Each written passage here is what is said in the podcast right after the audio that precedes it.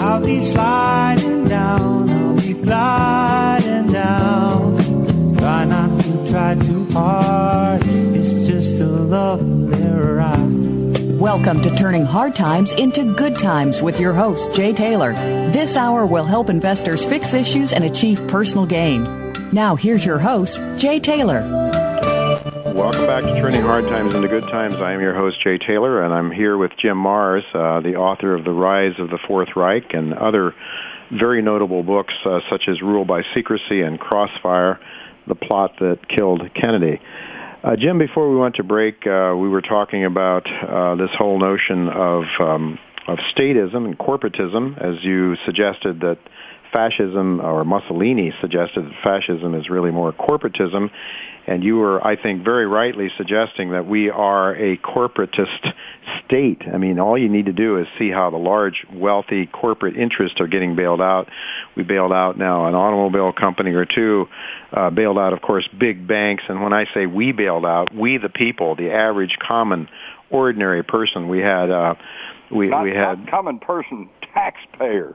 Well, exactly. And and what people don't really understand is that we're bailing out through inflation. So yeah. Mr. Bernanke prints all this money, and we have uh, a rise in commodity prices, in energy prices, in uh, materials prices, and the common ordinary person who's seeing his wages, if they stay up at all, they're they're not staying up, and real purchasing power continue to decline, and he has to spend more and more of his disposable income for food and and, and transportation and so forth. So the middle class is getting squeezed. We've had Howard Davidowitz on this show, uh, a retail uh, a retail analyst out of New York, who says 80% of the American people are seeing their living standards decline, while 20%, uh, probably mostly the financial community, are seeing their living standards stay the same or improve slightly. But even the financial markets, and my wife had worked for a large uh, bank, uh, she lost her job with the consolidation uh, of another major institution. So. Um, it's, it's well, getting... hey Jay, my question is, if they continue to squeeze and finally deplete the middle class, who's going to pay the taxes? Well, that's a good question, isn't it? Uh, what, do you have an answer? No. Okay. I guess we just turn into a feudal state, you know. Well, that's what I the think. lords we, and the peons. But isn't that what's really happening already? Yep. Look at the uh, look, look at the impoverishment that has occurred as a result of the uh, of, of Mr. Greenspan's policies uh, that got people in debt in the housing market. I mean, what are and, people? And then he has the arrogance when a congressional committee asked him, "Well, you sent all this trillions of dollars overseas, and a lot of it went to foreign banks." Uh, you know, what, what what kind of collateral did they put up? What are we going to get out of this? How much money went over there? And he says, I don't have to tell you. Yeah. yeah, he he didn't have to tell us, and the Federal Reserve uh, really held back on that until recently. I think when uh, Bloomberg yeah, they uh, finally got hold of a little. Some, they finally did, and uh, Ron Paul, I know, was questioning uh, Bernanke about that and suggesting that a lot of the missing money probably went to bail out foreign banks. Of course, Jim, if we look at what these common interests are behind the scenes, uh, I guess you would probably suggest that um, that that you know they're not these interests are not are not confined by national boundaries, are they? No, not at all. And they're certainly not in our best interest, regardless of what their propaganda says. I might also point out that Bernanke uh, also said, when asked about the Great Depression of the 30s, he said, yes, we caused it. We're sorry.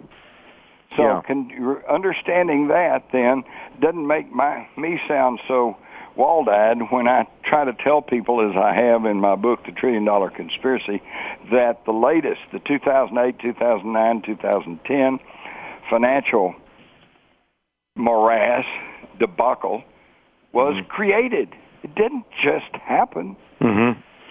Of course, and I uh, you know that. You're obviously financially astute enough to understand that there were some decisions made, some laws passed, some laws rescinded, and some policies instituted that just set us up for that very fall.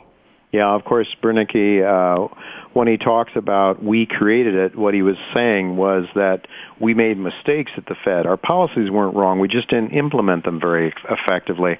and, uh, you know, and so uh, he apologized, uh, or Milton Friedman, uh, his thesis was that we, the Fed, uh, caused it because they didn't pump enough money in fast enough to outrun the deflation. And I'm thinking, Well, Bernanke thinks he's doing it, but honestly, uh, Jim, after we're looking here uh, over the years since Lehman Brothers and uh, before that even we, we were having a, a very, very slow growth in the economy, if, if any growth at all, that really none of this is really happening. You know, Roosevelt's Secretary of the Treasury, Morgenthau, said after eight years, he says, we have just as much unemployment as we had uh, eight years ago when we took office, and we have all this debt to boot. Now I'm looking at what's going on now with uh, both the Bush and the, uh, you know, and the current uh, administration. And the Obama administration, Obama. They're, they're up to their neck in it too. Yeah, so we are now we we are unemployment is just as bad as it was when this thing started, right? And we have all of these trillions of dollars of additional debt to boot that is going to be loaded on the taxpayers, uh, and as you say, cause all of us to be uh, basically indentured servants. Well, I may be just a dumb old Texas boy, but it seems to me like that the whole purpose, a stated purpose of the Federal Reserve System was to prevent things like this. And therefore, when you look at their track record since they were created in 1913, we've had World War One, World War Two, the Great Depression of the 30s, the ups and downs, the depressions, recessions of the 50s, 80s and now this debacle. Uh, their track record is not very good, and, and that means, in my mind, that they are either sinister, evil planners, and they're creating this, or they're bumbling idiots. In which case, either either case, we need to do away with that. Well, I know certainly we've had G. Edward Griffin on this show, and he believes that they're not idiots at all; that they know exactly they're what they're idiots, doing. So they wouldn't be there. Yeah, and and uh, and his view is that in fact they've been extremely successful in doing not what they say they're here to do, but what in fact they are here to do, and that is to reallocate wealth from the common folks, from the people that, the people that create wealth, the miners, the manufacturers, the farmers, the inventors, people that actually do things that are helpful to other human beings, are getting hosed. They are getting taxed away and and thrown into the uh, dwindling middle class. Really, more and more people finding themselves in the lower uh, and even impoverishment.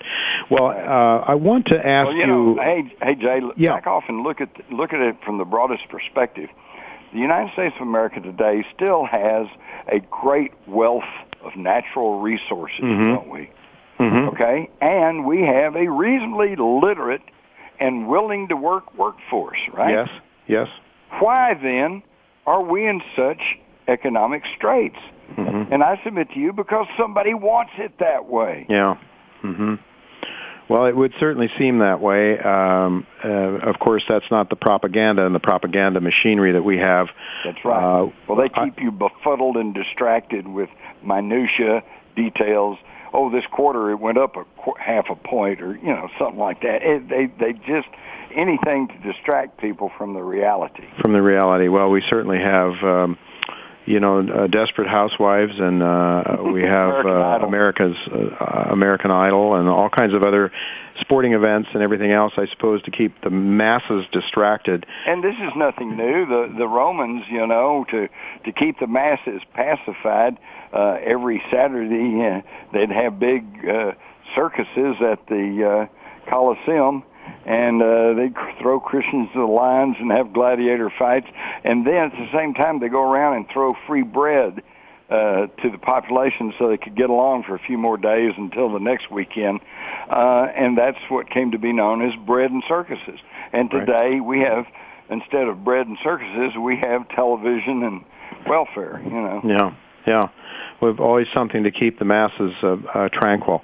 Well, uh, speaking of, we, we talked about the Third Reich and now the rise of the Fourth Reich, which, uh, uh, by extension, I believe you mean is us in the United States, our corporatist state right now. Right, but let me make a very big distinction here because uh, a lot of people would be saying, "Are you trying to say that we have been taken over by neo Nazis?" And no, I'm not. I'm trying to tell you, if you read my book, The Rise of the Fourth Reich, you'll find all the details, all the names, dates, and places. These are the real old guys. The very same people who funded Hitler. And we're talking about John J. McCloy of National City Bank, which is now Citicorp, was the largest funder of the Nazi government during the 1930s. Uh, uh, John Foster Dulles, who was Secretary of State under Eisenhower, and his brother Allen Dulles, who was one of the longest-serving CIA directors under Eisenhower. Uh, these guys were lawyers for the Kurt Schroeder Bank, another major uh, funder of Hitler and supporter of the Nazi government. And then also you had Union Banking Corporation, another U.S. corporation, that uh, its vice president in charge of handling the money for Nazi Germany was Prescott Bush, hmm. the grandfather of George W. and the father of George Herbert Walker Bush. So you can see that this, these Nazi families and these National Socialist orientated people come right on up. Another person that was uh, uh, instrumental in helping the Nazis uh, was the head of IBM. Mm-hmm. Um, uh, if they hadn't had those punch cards for IBM computers, they wouldn't have been able to move those Jews and Gypsies and others into those concentration camps mm. near as efficiently. Mm. So, Interesting. And this is just documented information. Of course, you're not going to hear about this in your corporate control media because the same families and the same financial interests control the five corporations that now determine everything you see and hear. Well, everything that's considered the mainstream anyway, and that's why I guess programs like this are allowed to exist, is because we can say we can say what we want. I I, I always keep uh, talking about this incident when Congressman Paul, when Alan Greenspan was uh, at the Federal Reserve. Uh, being questioned by the Congress, and I think it was Bernie Sanders, a socialist from Vermont, and Ron Paul from Texas, uh, we were uh, were were asking some pretty tough questions of Mr. Greenspan, and it was uh, Chairman Leach, I believe it was, who was a Republican uh, chairman of the House Banking Committee, and he was apologetic to uh, Greenspan for the irreverence of both uh, Mr. How uh, dare these two gentlemen. Real questions and and uh, and Greenspan says, "Well, that's all right, Congressman. You know, this is what makes America great. We we have this ability to dissent and have different ideas. That's what makes us so wonderful." And I thought, what a big uh, what a big uh, line of, of baloney because. Uh, clearly, uh, those two individuals are marginalized by the press, and so mm-hmm. even to this day, anybody that uh, considers, I mean, Ron Paul is just considered to be a nutcase, somebody that is not to be taken seriously. And in all the discussions of the mainstream uh, media, he is not considered a viable candidate. And and, and uh, yet, uh, if you go back to his run for the Republican no- uh, nomination in uh, 2008, you find that everything he said has been proven true. Yeah, well, that's right. But 2008, the American public, as we say, they, it's the bread and circus of America. We have many things to distract people, and their attention spans are short and getting shorter, it seems, these days. Mm-hmm. I want to ask you, though, uh, Jim, this is going back now when we talk about the Reichs, the, the Third Reich being that of, uh, you know, Hitler's Germany. Mm-hmm. Where, what were the first two Reichs? Well, in German, the word Reich uh, means empire. Mm-hmm. Interestingly enough, it also means wealthy or rich. Mm-hmm. So when you're talking about a Reich, you essentially could be talking about an empire of the rich. Mm-hmm. Mm-hmm. I found kind of interesting. But to answer your question, the First Reich was the Holy Roman Empire, mm-hmm. which was neither holy nor Roman nor an empire. It was a collection of countries stretching from the Low Countries down all the way through uh, to Italy mm-hmm. um, under Charlemagne, uh, and that lasted until about 1802 when. Um, Napoleon conquered Europe mm-hmm. and uh, broke up the First Reich or the Holy Roman Empire. And then the with the defeat of Napoleon and the rise of uh, Otto von Bismarck, who then brought together some 300 individual states in what is now Germany and mm-hmm. created the Second Reich mm-hmm. or the uh, Second Empire, and that lasted until uh, Kaiser Wilhelm was deposed at the end of World War One. And so then they went through the Weimar Republic. And see, that's another thing to understand. When Hitler took over, Germany was under the Weimar Republic. Mm-hmm. Okay? Mm-hmm. And uh, he's the one that quickly then turned it into a fascist dictatorship with his himself as the Fuhrer or the leader. Mm-hmm. And uh, again, this was not like uh, everyone was forced into it. The vast majority of people went along with it because he got them out of the doldrums of depression. He restored their honor and uh, set them on a course of prosperity. Of course, unfortunately, the bulk of this German prosperity was because of rearmament. Mm-hmm. And of course, once you built up this huge army and all these war machines, you got to do something with it. Right. Well, and, and that's, that's, what, bothers me about what we're doing today. We just continually build, building more and more advanced weaponry, and of course, uh, the people who are in charge of that weaponry, they're just itching to use it. They want to use it on something. Well, that's exactly right, and we do have uh, Jeff Deist, who's Ron Paul's chief of staff, coming on after you. Uh, you know, when we finish talking to you in ten minutes or so, and I know in talking to Jeff, he is of the opinion that we don't need to really don't need to raise the debt ceiling now because we don't have to be we can curtail and then draw our forces back and do various things of course uh, you know what how that would result in uh, is is anybody's uh, you know is, is open to speculation but we talked to Chen Lin on this show early before you came on and Chen is talking about an investment that he's made in a company that has uh, an oil interest in Nigeria so uh-huh. Chen's assumption is that the West would not allow uh, you, you know, will will keep that stable as long as they can, and that uh, the oil profits should flow from there. So, you know, we get well, oil's on its way out, and the people in the oil business know it, even though the idea of peak oil is false. There are un, untapped, such as the Bakken Reserve. Yeah. up through Montana and yeah. Canada. There's there's enough oil in the ground to last us even an increased rates of consumption for hundreds of years. There's, there's no question we don't about want that. to do that because we're choking ourselves to death on petroleum. Yeah. And there are alternatives. I mean, they're over in India they've got a car that's uh, run run on uh, a, basically a spring. You wind it up and it runs. There's cars that are run on water.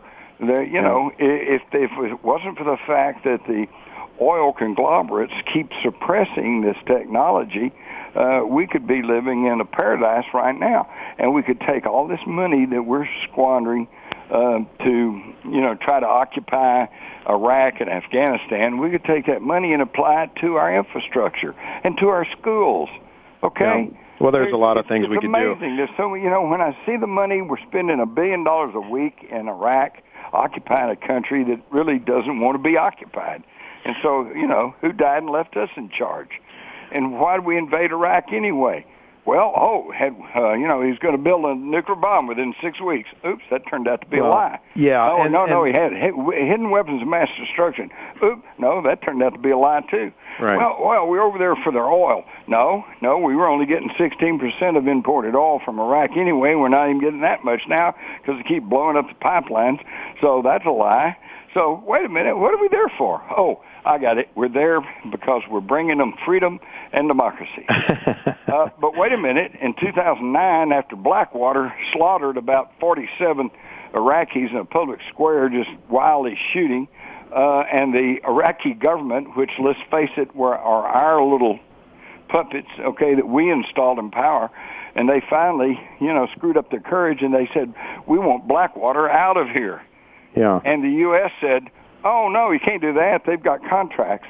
They stay. How's that for freedom and democracy? Yeah. Well, that's a lie too. Well, it's so it has to do with corporate interests, no doubt. Uh, corporatism. Exactly. Again, we get back to that Corporate uh, corporatist notion and these large corporate interests that are getting rich uh, by by uh, waging war.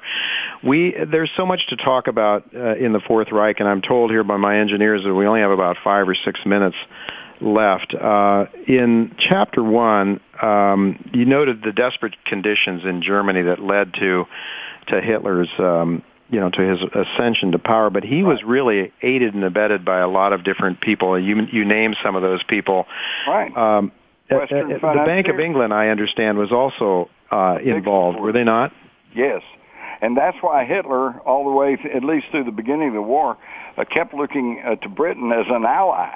Mhm. They thought that he would come in and help them stave off godless communism. Mhm. All right, and he didn't realize that, as I, the quote I gave you from Winston Churchill, that they'd already decided he had to go. They had to break the economic strength of Germany because they did not. Those those people in uh, city of London and on Wall Street, they did not want Germany leading the world economic order. So Mhm. they'd already turned against Hitler. But that's why Hitler, when he got to Dunkirk, he could have obliterated the British Expeditionary Force. Instead, he stopped all his forces and allowed them to escape back to England. mm-hmm. because he fully expected them to come in and be his allies, as he had written about in his book Mein Kampf. So uh, so where do we go from here, uh, Jim? We have, uh, you know, we have this um, the fourth uh, the Fourth Reich, uh, as you well, as you well, suggest. United, I don't think anybody would argue with me that the United States today is an empire. Yeah. Right, we're an empire, and we and we just keep trying to expand it. It seems like, even though we cannot keep up the infrastructure of our own country, but we're spending billions going around trying to police the world when people over here, we got hungry children, we got people without jobs, we got lots of problems in this country, and instead of trying to uh, buckle down and solve them, we're going around trying to police the world and take care of everybody else's problems. This just needs to stop. Well, we are certainly not a, spending. It's not an isolationist idea. Mm-hmm. We should be, in, in the words of the founding fathers, we should be friends to everybody and make alliances with nobody. Mm-hmm. Mm-hmm. You uh, seem to imply a tie-in with the Bilderberg organization. We've got only about three minutes here yet, but yeah. um, well, the is there a connection with the right. Bilderbergs? Yeah, they're right. The Bilderbergs, and we ain't got time to explain who those no. are. Hopefully, your listeners will either read my books or go find out. But the Bilderbergs are just filled with European royalty, and many of whom were ex-Nazis or Nazi sympathizers, as well as corporate America, which are also uh, socialist, national socialist sympathizers. And so uh, it is, uh, in fact, it was founded by Prince Bernhard of the Netherlands, who had been a former Nazi SS officer. So you can see that this, this national socialism, this, this Nazi mentality, uh, stretches all the way from Europe through the United States, and particularly among the ruling elite. Yeah. Uh, there's so much more to talk about um, here. I, I, think that you talked about the treasure trove uh, in chapter four. Uh, you talked about the writing on the wall in chapter five. Um, Let me quickly mention the treasure trove. What please. you mentioned there is there seems to be good evidence, and that this is mentioned briefly in the Rise of the Fourth Reich, that the Nazis got hold of the greatest treasure in the history of the world, which was Solomon's treasure mm. had been buried in the Languedoc region of southern France in the foothill of the Pyrenees. And apparently they got hold of this, which, along with the loot of Europe, gave them the ability to create corporations all around the world. And that's since World War II. They have been slowly taking control over the Western world through corporate buyouts, leveraged buyouts, and Hmm. and uh, corporate takeovers. Uh, if you want to read a somewhat fictionalized version of what happened there, I have a book I call Faction, fact-based fiction, uh-huh. called The Sisterhood of the Rose, which goes into good detail about how the Nazis uh, got Solomon's treasure. Interesting. No, it really, really interesting. Jim, how can people follow your work? I mean, you're publishing all the time. You, we're going to have you back on, I hope, very soon to talk about uh, the trillion dollar conspiracy. But mm-hmm. how can people follow your work on an ongoing uh, basis? Well, I have a website. Strangely enough, it's jimmarrs.com. And uh, I would encourage people to kind of go there and look now, but then go back in a month or so because I'm in the process of building an entirely new website, and I think they're going to like the looks of it. And I think it's going to be easier to move around in. I think it's going to be a, a real pleasurable experience. So then go to my website. You can get my books at any bookstore, obviously on Amazon and uh, on like that. So main thing is just check with my website, and uh, I'll try to keep everybody up to date on everything that's going on. Well, thank you, Jim. You know, folks, uh, get a hold of the Rise of the Fourth Reich and study this book. It is thoroughly documented. Jim's not is not flying, uh, you know, is, is not flying blind here. He's he's done a tremendous amount of research, and so what he's telling you, everything is footnoted, everything is there. Um, you know, is it a conspiracy? Well, conspiracies happen. I mean, conspiracies, we have this notion that it's some mystical thing with a couple of people that, that sort of control the world behind closed doors. I think people really act in their own best interest as they see it. A lot of times their own selfish interest. Uh, and they try to get government to pass laws that give them some advantage over others. This is the opposite of free market capitalism, what we have. It is statism, right. it is fascism. And so, Jim, I thank you very much. Uh, we're going to have to have you back. There's so much more to talk to you about. We barely scratched the surface on the rise of the Fourth Reich. You have many other things we want to talk to you about. I want to thank you very much for sharing your wisdom, your knowledge with our listeners, and uh, we're going to have you back soon. Folks, don't go away. I'm going to be back with Jeff Deist. He's Ron Paul's chief of staff, and Jeff will have some things to say, no doubt, about our military industrial complex. Don't go away. We'll be right back.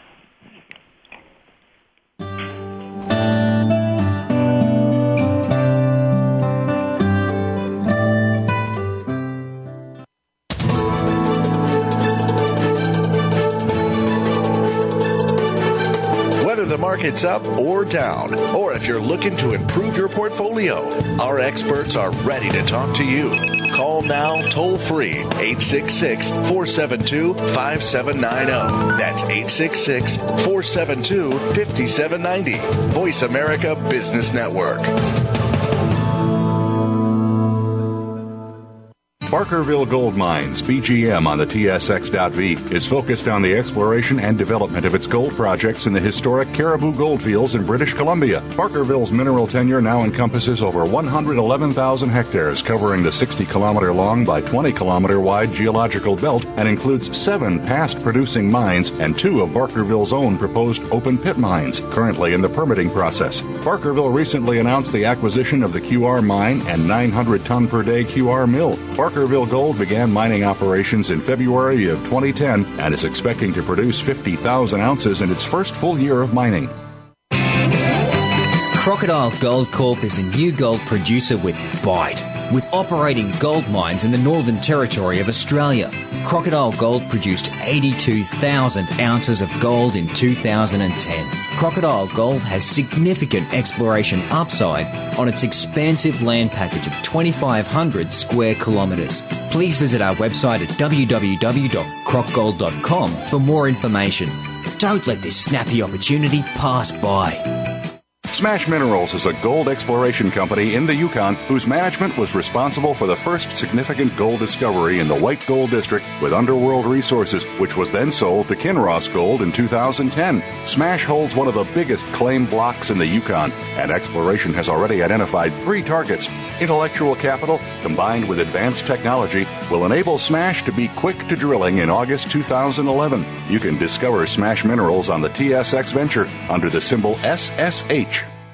Enertopia Corporation is exploring for precious metal deposits in the western United States. The Copper Hills Project is a near surface copper and silver oxide deposit. Historic bulk sampling has returned results of 0.8% copper and 3 ounces per ton silver. This year's work program will consist of an IP survey and a drilling program to test the near surface copper silver mineralization. Additional projects are under review. Enertopia trades on the OTCBB under ticker ENRT and in Canada under the symbol TOP on the CN NSX Exchange. This program is brought to you by San Gold at www.sangold.ca. Sandgold is an aggressive gold company operating in Manitoba, Canada, a top 10 gold mining region. San Gold continues to show tremendous exploration success. With two mines already in production, the company is now revealing a new gold mining trend. Discover the potential at San Gold. Trading symbol SGRCF on the OTCQX and SGR on the Toronto Exchange. Visit our website at www www.sangold.ca. Voice America Business Network, the bottom line in business. Welcome to the human race. Some kind of love and ride. I'll be sliding down, I'll be gliding down. Try not to try too hard.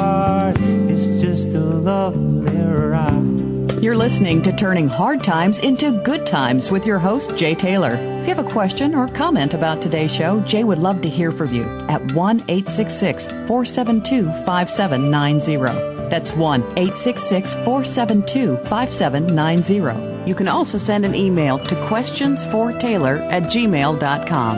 That's questions, the number 4, Taylor at gmail.com. Now, back to our program.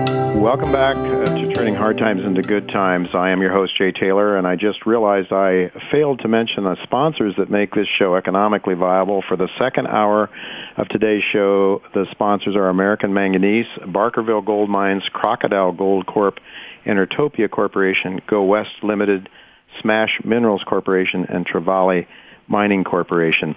Well, I'm really pleased to have a friend, uh, Jeff Deist, with me here. Uh, Jeff is Ron Paul's chief of staff. Uh, welcome, Jeff. Thanks, Jay. I, I got to tell you, I caught just the very end, tail end of your last guest. Okay. And whatever he was talking about sounds like it's much, much more interesting than uh, me calling you up about some bill in Congress. Well, you know, you're probably right about that in a way, only because it seems to me, as a person who's not as close to Congress and what goes on in Washington as you are, that it doesn't make any difference what bills are passed down there. Well, it, we've almost re- reached the point where it scarcely does because yeah. we've got a, a Federal Reserve that is in effect a a a, a, a funding source of its own, and we have an administrative agency, bureaucratic agencies under the president that are in in effect unaccountable to Congress. So right. So it's I hate to say it, but more and more it's it it's it matters less and less who who you vote into Congress. That's it true. almost seems that uh, that they're totally unresponsible, unresponsive to people. I can remember a time when I would write to my congressman and I would get an answer at least from the office. I don't anymore. I right. can write to uh, a, yeah. I can remember when Henry Gonzalez, uh, congressman from Texas, wrote me back when I was living in New York. Uh, but these days, it seems as though the congressmen are almost totally uh, non-responsive to. I don't know. I'm not. I'm sure that's not true of Ron Paul, but uh, it just seems as though you know the common person doesn't matter very much anymore. Well, I, I can tell you this: we certainly answer letters, but uh, you know, one one reality is that members of Congress have uh, roughly 700,000 constituents days, Yeah, which I think is, is is wildly in excess of what the founders probably had in mind. sure. Yeah, and so the job, the the workload is just incredible, I suppose. Sure, the the connection to their to their districts, um, Mm-hmm. you know, is attenuated by the by the size of their districts and also by the the the environment up here. I mean, you know, I mean, if you think about it, Jay, we've got uh, 300 odd million people in this country, and yet we don't have anyone outside of two parties in the entire U.S. Congress. Yeah, Now that tells you that the two parties have locked things up, precinct Monopoly. by precinct, street by street, zip code by zip code. Um, you know that's absurd for a country of this size. it's a monopoly. Yeah, there's no question about it. And and you know I'll, I'll just briefly bring up the debt ceiling vote, Yes, uh, please. which is which is scheduled to come up next week in the House. And here's something where you know the common man, the average voter, the average constituent, is it, almost across the board in this country is is, is deeply suspicious or against this debt ceiling increase to the extent they they've thought about it or care to have an opinion on it. yeah, Uh, this will pass easily. Uh, both parties will talk about how necessary it is. This is a situation where you know your voice or, or the average person's voice will not be heard at all, and and it's it's it's all complete nonsense, Jay. I mean, if we look at what the federal government takes in every month in revenue, okay, um, it varies wildly, but let's say it's going to average roughly 180 billion dollars a month Mhm. for fiscal 2011. So that Mhm. would give us annual uh, tax revenues of between two and two and a half trillion dollars. mm-hmm. Okay. Now our debt service varies again by month, but it averages divided by 12 months about 40 billion dollars a month. Mm-hmm. So we clearly have enough income every month to service the debt easily and have plenty left over, and I mean Mhm. plenty for all the, the constitutional functions of government. And, you know, Jay, if we just go back a little bit in time, let's say 1990, the entire federal budget was roughly a trillion dollars. Mm-hmm. Okay, now, even adjusted for inflation, let's call it two trillion today. Mm-hmm. We could have all the government, and we had plenty of it that we had just just 30 years ago, 1990. Mm-hmm. Um, excuse me, 20 years ago. Twenty years Uh, ago. So, so we've cut, roughly quadrupled federal spending in 20 years. And what have we really gotten? The reason we've quadrupled it, Jay, is is is entitlements, especially the disastrous Republican George Bush Medicare Part D prescription drug benefit, Yeah. which has absolutely thrown Medicare into an actuarial nightmare. It was a terrible, terrible mistake. And then B, uh, idiotically trying to remake entire civilizations in our image, um, Mhm. i.e., Iraq and Afghanistan, at the cost of about a trillion dollars a year. Yeah. Um, so you know, you uh, believe you me, all this talk about the debt ceiling is is nonsense. The U.S. government could do just fine on two trillion dollars a year, uh, two point five trillion dollars a year, somewhere in there, even servicing its debt. Yeah. Uh, Jeff, what did you say the the uh, the average or what is the the vote against raising the the debt ceiling? It's you, you threw a number out. I didn't catch it. Well, I think that most people are against it. If you talk Yeah. to them, I think if you Mhm. talk to most people, they'd say, "Well, you know, the U.S. government has too much debt, and it should stop digging, Mm-hmm. um, and it should stop borrowing, and it should find a way to have a balanced budget." If you if you poll people on the streets, do you support a balanced budget amendment that would require Congress to not spend more than it brings in in, in tax revenues in, in any given year? Mm-hmm. They'd overwhelmingly say yes. Mm-hmm. I think that that would poll very high in any in any part of the country. Mm-hmm. Okay, but if then if you also followed up and said, would you support a balanced budget amendment if it meant, you know, a thirty percent cut to Social Security and Medicare? Mm-hmm. Uh, then your answer would change among the voters pretty quickly. Yeah, you, you know, Jeff, we had uh, I had Chen Lin, who's a partner of mine, was on the first segment of today's show, and I was asking him about some of his favorite investments, and there was a uh, Nigerian oil an, an oil company that has to have that happens to have some projects in Nigeria that are throwing off beautiful cash flows. I think the stock is company's selling at something like one times cash flow, and Chen figures are going to have another well in production pretty soon that will that will make it sell even you know that that would justify much higher prices uh, and some multiple of that. And I said, well, but it's in Nigeria, Chen. And he said, yes, but I think that you know the the West is not going to allow that to to go down. Uh, that is the United States military and so forth. So. Chen is making a, a, a decision. I mean, it's not that, that he thinks that we should be over there necessarily, but that we are there, and there's this nece- this sense of that the empire is going to protect itself, protect protect its own interests. But I thought it was sort of interesting, uh, you know, whereas that certainly wasn't what was meant to be initially, and it really maybe allows very alert people like Chen Lin, who's who's bright enough to be able to figure out what's going on and in the world and who uh, who plans his affairs accordingly. But the average working person who's out there trying to put food on his table and he's working extremely hard to keep his family together and so forth isn't able to make those kind of decisions uh, and he's getting hosed with higher higher inflation rates, higher taxes, and he can't make ends meet. And so we're seeing as um, we had Howard Davidowitz, a retail analyst, on this show, a very well-known uh, personality in New York on television frequently, and he's talking about uh, 80% of the American people are having a more difficult time of it, and 20% are doing okay or better. Probably mostly Wall Street people and people that are connected to the financial markets. But do you see this as as a repercussion of this easy monetary system, this this nonsensical sort of uh, fiat money system where the people that control the system are reallocating wealth to themselves and away from the people that actually create the wealth? Is this something that you see happening? And then those that are able to to play the game, uh, to game the system, can come out ahead. Well, sure, there's happening? no question. And unlike the in- investor class, the average folks are stuck with their dollars. Yeah. You know, they they can't convert. Uh, you know, they don't have an investment to to convert into something else or into to another currency or or whatever it might be. But yeah, there's no question about it. The people who profit, who get those new dollars on the front end, i.e., th- those who visit the Fed discount window and then turn around and lend that money, um, uh, you know, are are the beneficiaries of a policy. And, and you know, I, I hate to say it because it's it's been such leftist tripe over the years, which is Mhm. the rich get richer and the poor getting poor.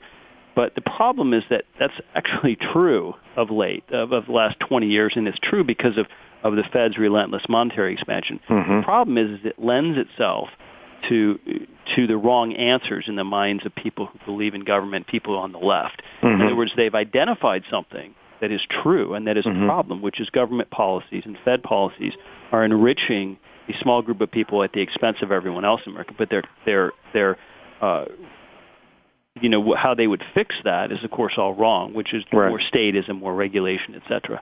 Right. Well, they they would equate what we have now to free market capitalism. Sure. And Marrs Sure. pointed out uh, so eloquently, we have anything but free market capitalism. We have fascism. We have statism or corporatism, whatever you want to call it. It's it's the antithesis the antithesis of free market capitalism.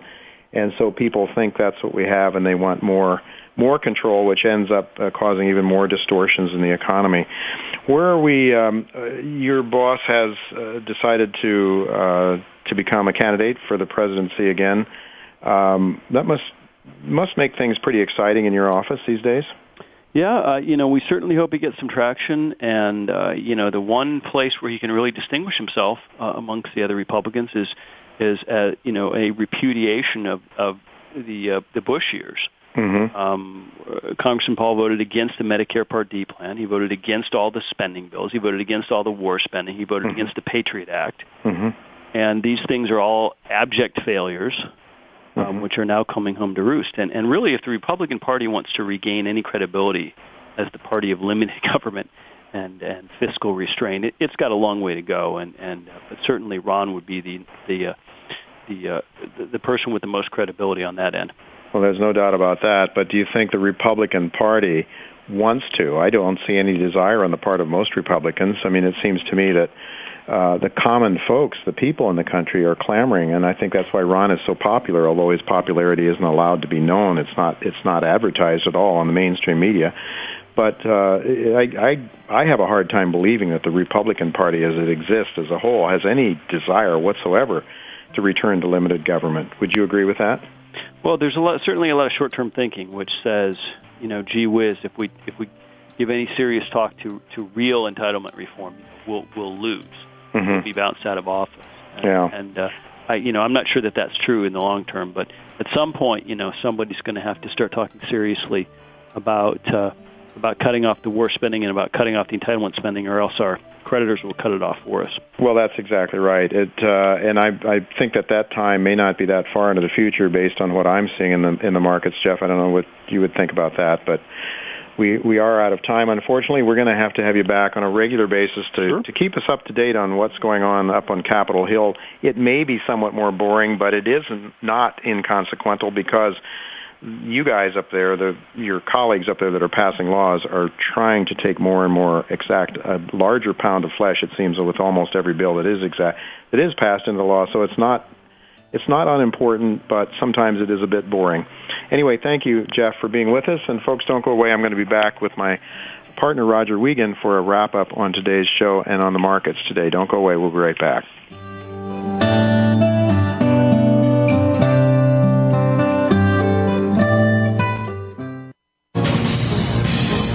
Voice America Business Network, the bottom line in business.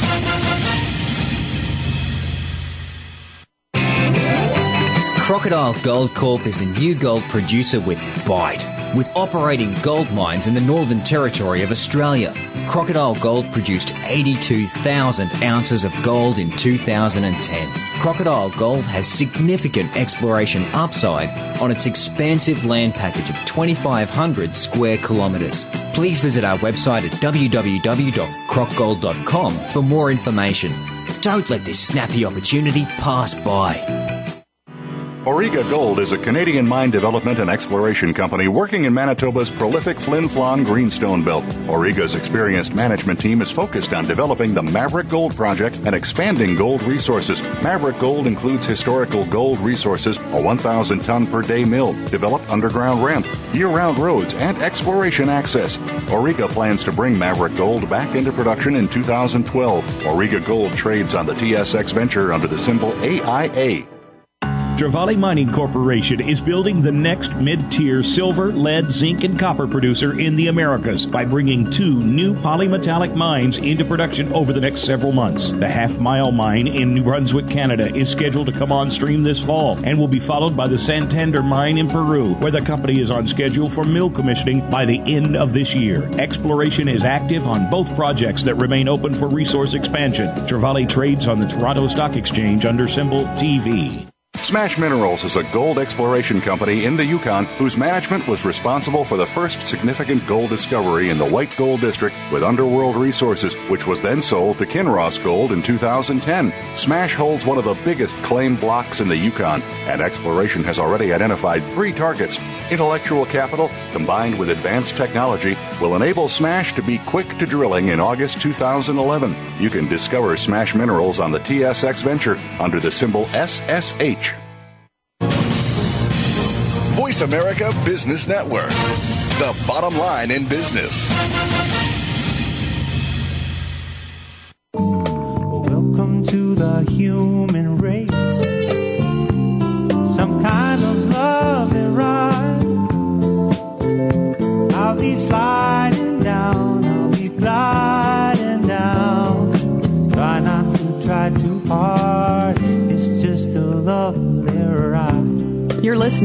Turning Hard Times into Good Times with your host, Jay Taylor. If you have a question or comment about today's show, Jay would love to hear from you at 1 866 472 5790. That's 1 866 472 5790. You can also send an email to questionsfortaylor at gmail.com. That's questions, the number 4, Taylor at gmail.com. Now, back to our program.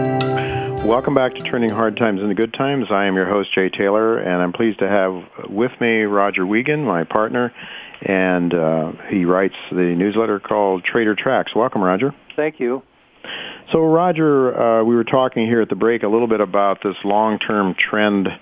Uh, this is a chart taken from uh, Mr. Prechter's newsletter shows going all the way back to the 1930s, and we've had this uh, channel trend uh, he shows how you know we we bounced up against this trend and then bounced back in the 30s, and is suggesting that we're seeing a similar pattern now.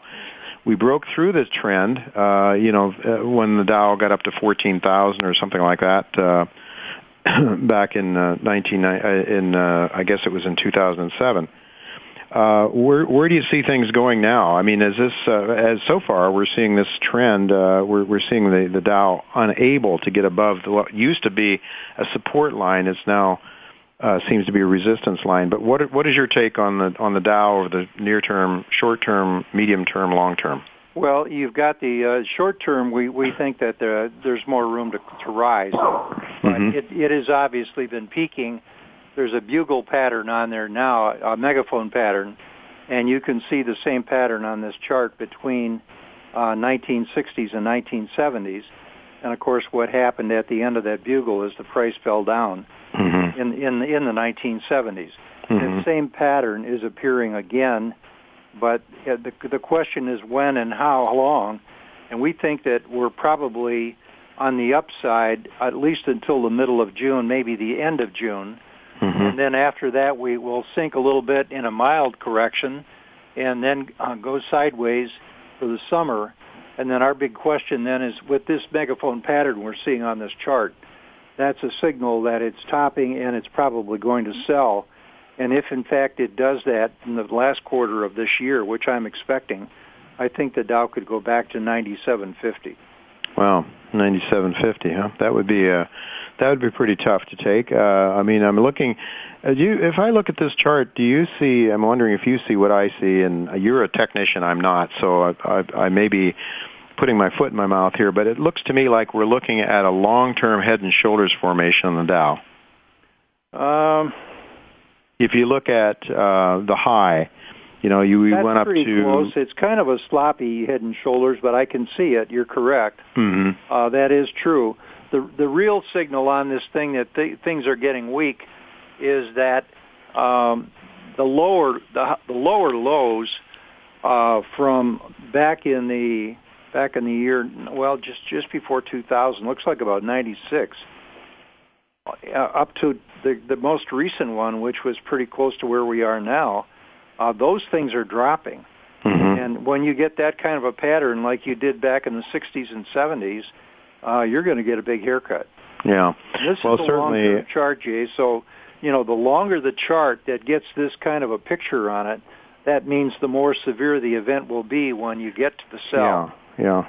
Oh, exactly right. And I know that looking at, I know that you follow the work of uh, Robert McHugh, and he's looking at on the downside. He he's agreeing with you that we're going to see uh, more on the upside, most likely. But he's suggesting if we go below, I think it's twelve thousand ninety three on the Dow, and twelve ninety four on the S and P 500 that it's all over and basically we're heading uh, heading south very very rapidly in a very severe decline. Would you see something like that happening? Yep, I agree with that. Uh, Bob uh, Bob and I pretty much follow the same track. He's looking for a Dow top at about 13250 and we're looking at right now, let me see here. We've got a top to, or price today of 12369. So you've got um, you know, you got a few hundred points you could go up yet. Also the S&Ps He's looking at a high of around 1410. I'm looking at around 1400. So we're pretty close. Mm-hmm.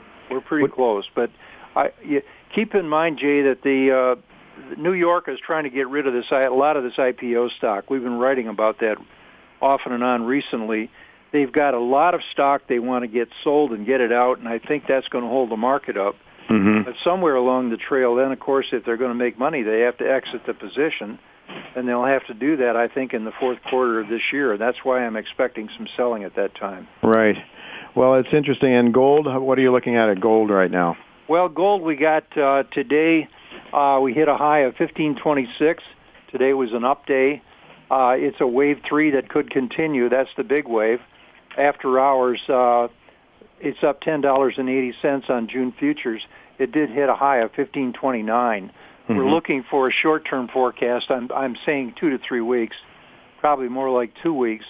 1548 and a half. Uh, our our previous high, the highest high recently, was 1585. There is a chance we could go there, make a double top, and then sell on a correction. Mm-hmm. But as a minimum, I'm looking at 1548. Mm-hmm. Well, thank you, Roger. Unfortunately, we are just just about out of time. We got to wrap it up here now. People can uh, should really take advantage of, of uh, your newsletter, Trader Tracks, and we do have a one month, uh, one time only trial subscription for forty nine dollars. Roger provides some great trading opportunities, some ideas uh, that you can make money on. So thank you, Roger, for being with us. We'll look to have you back again next week, if possible. Uh, folks, I want to thank you again for listening. Uh, I want to mention that next week our special guest is going to be Vincent Bugliosi. He's best known for uh, his trial of Charles Manson, and we will also be talking uh, to Arch Crawford uh, to get Arch's take on where he thinks the markets are going from his technical uh, perspective as well.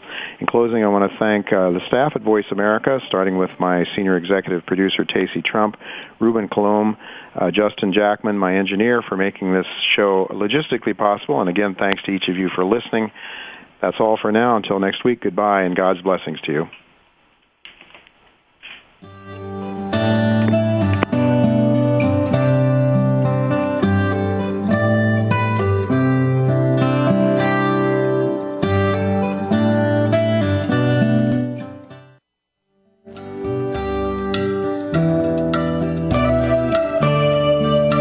Thank you again for listening to Turning Hard Times into Good Times with Jay Taylor. Please join us again next Tuesday at noon Pacific Time, 3 p.m. Eastern Time on the Voice America Business Channel. Now the thing about time is that time isn't really real.